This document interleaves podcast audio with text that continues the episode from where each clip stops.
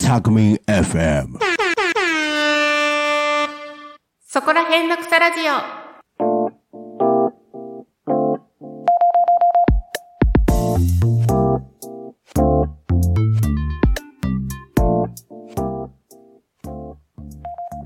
皆様こんにちは、下野真奈です。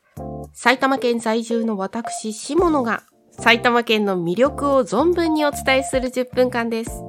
埼玉県の埼玉県民による埼玉県のための番組、じゅっぷんかんどうぞお付き合いください。ということで始まりましたそこらへんの草ラジオだいじゅうさんかいめです。今回特集するのは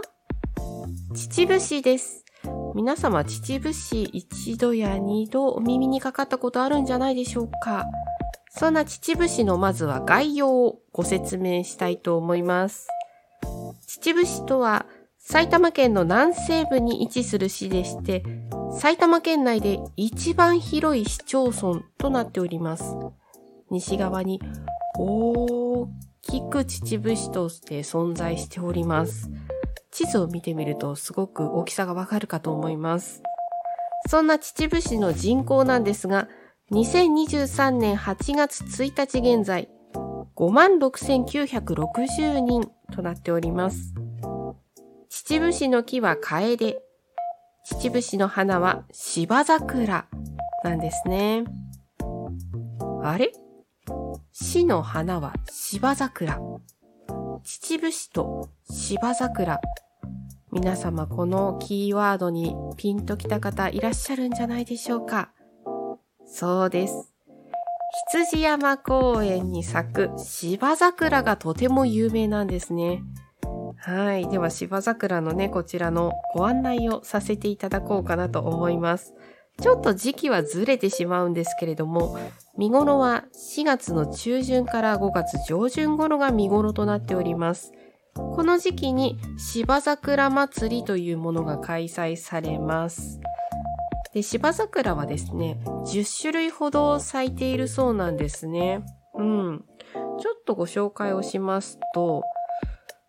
うんと、ピンク色のオータムローズ、であったり、紫色のオーキントンブルー、そして白い色のモンブラン、リトルドットなど多種にわたっていろいろなカラーが、バリエーションがありますね。うん。で、この芝桜祭りを楽しむポイントといたしまして、平日が狙い目です。そしてアクセスは駅から徒歩で向かうことがおすすめです。まあ、交通渋滞が発生してしまいがちなので、徒歩で向かうことが推奨されます。そしてこちら羊山公園なんですけれども、基本的には入園無料の公園なんですが、見頃のこの時期だけ有料になってしまいます。別途さんびゃくえん必要になりますので、ここのところ、うん、忘れないようにしていただければなと思います。で、期間中はイベントがいっぱいはい、目白押しということなので、こちらもね、芝桜を見るのと同様にイベントも楽しんでいかれたらいいんじゃないかなと思います。なんか特産市が開かれたりとか、あと郷土芸能の公演などとか、多種な多種多彩な公演が行われるようなので、ぜひぜひ芝桜祭り行かれた際には楽しんでみてはいかがでしょうか。羊山公園、入園自由、基本的には無料ですが、芝桜祭りの時にはさんびゃくえんかかります。えっと、開園時間がはちじからじゅうしちじとなっておりますので、ぜひぜひこちらしがつになってしまいますけれども、行ってみてはいかがでしょうか。そしてそして続きまして、秩父市の見どころの一つとしまして、和道遺跡というものがあります。和道遺跡ってなんだ？和道。この響きに聞き覚えありませんか？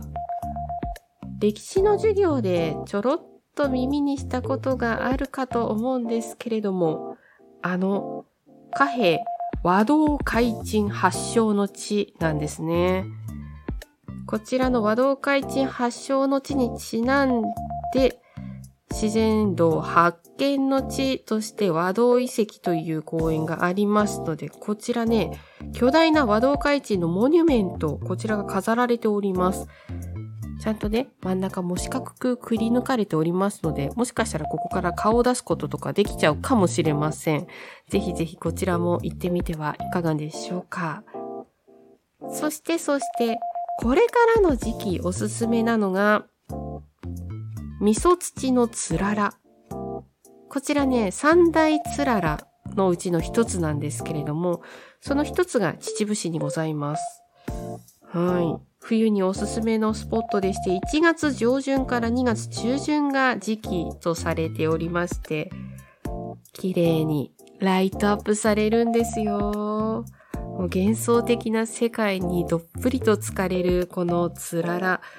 ぜひね、これからの時期、冬の時期に行かれてみてはいかがでしょうか。もう大規模な氷のオブジェにとても感動すること間違いなしだと思います。はい、こちらは、えっと、開園時間はちじはんからじゅうしちじ。ライトアップ実施日はじゅうくじまでとなっているそうです。土日、土日祝日はにじゅうじまでとなっております。で、大人にひゃくえん、小学生ひゃくえんで入れるそうなので、まあ割とリーズナブルな方なのかなと思っております。ぜひぜひ、味噌土のつらら、こちらもこれからの時期、観光スポットの一つとして行ってみてはいかがでしょうか。そしてね、ふつかごにあるお祭りが秩父で行われるんですけれども、こちらはご存知でしょうか。もしかしたら映像を見た方もいらっしゃるかもしれないんですけれども、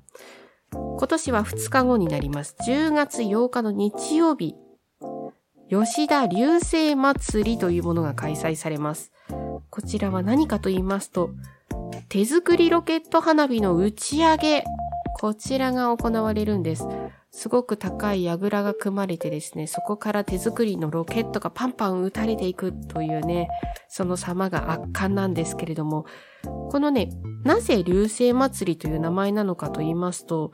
打ち上がるその様が竜の昇天の姿に似ているというところから名付けられたそうなんです。もうまっすぐピューっとロケット花火が伸びていく様が竜に似ていると、これがかっこいいんですよね。どこまで上がるかと言いますと、約ごひゃくメートルの高さまでぐーんと上昇していくそうなんです。いや、これね、映像で私も見たことがあって、実際にこう会場で見たことはないんですけれども、会場で行ったら多分そのロケット花火を打ち上げる時の振動とか音、これもね、魅力の一つになるんじゃないかなと思います。そしてこのね、ロケット花火なんですけれども、実はにじゅうななもの流派があって、それぞれに個性があるそうなんですね。ロケット花火にも個性があります。そして、たまに失敗しちゃったりとかもするらしいんですけれども、まあそれもご愛嬌ですよね。それもひっくるめて楽しんでいただければと思います。だいたいじゅっぷんおきにさんじゅうすうほんの流星が打ち上げられるとのことなんですね。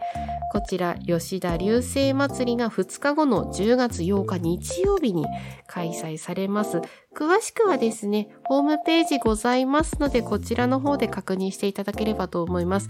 秩父市の観光ページかな、そちらの方で、あの、流星祭り、流に勢いと書いて、流星祭りなんですけれども、こちら検索していただければ日程と詳しいご説明も出てくるかと思いますので、ぜひぜひチェックしてみてください。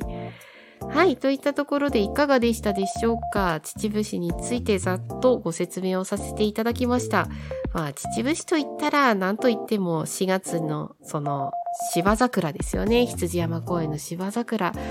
こちらね、ぜひ見に行っていただきたい。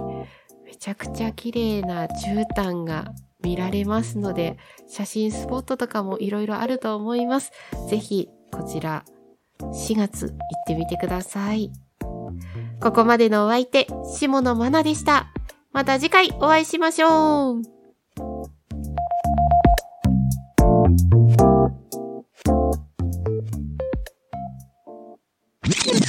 タクミン エフエム。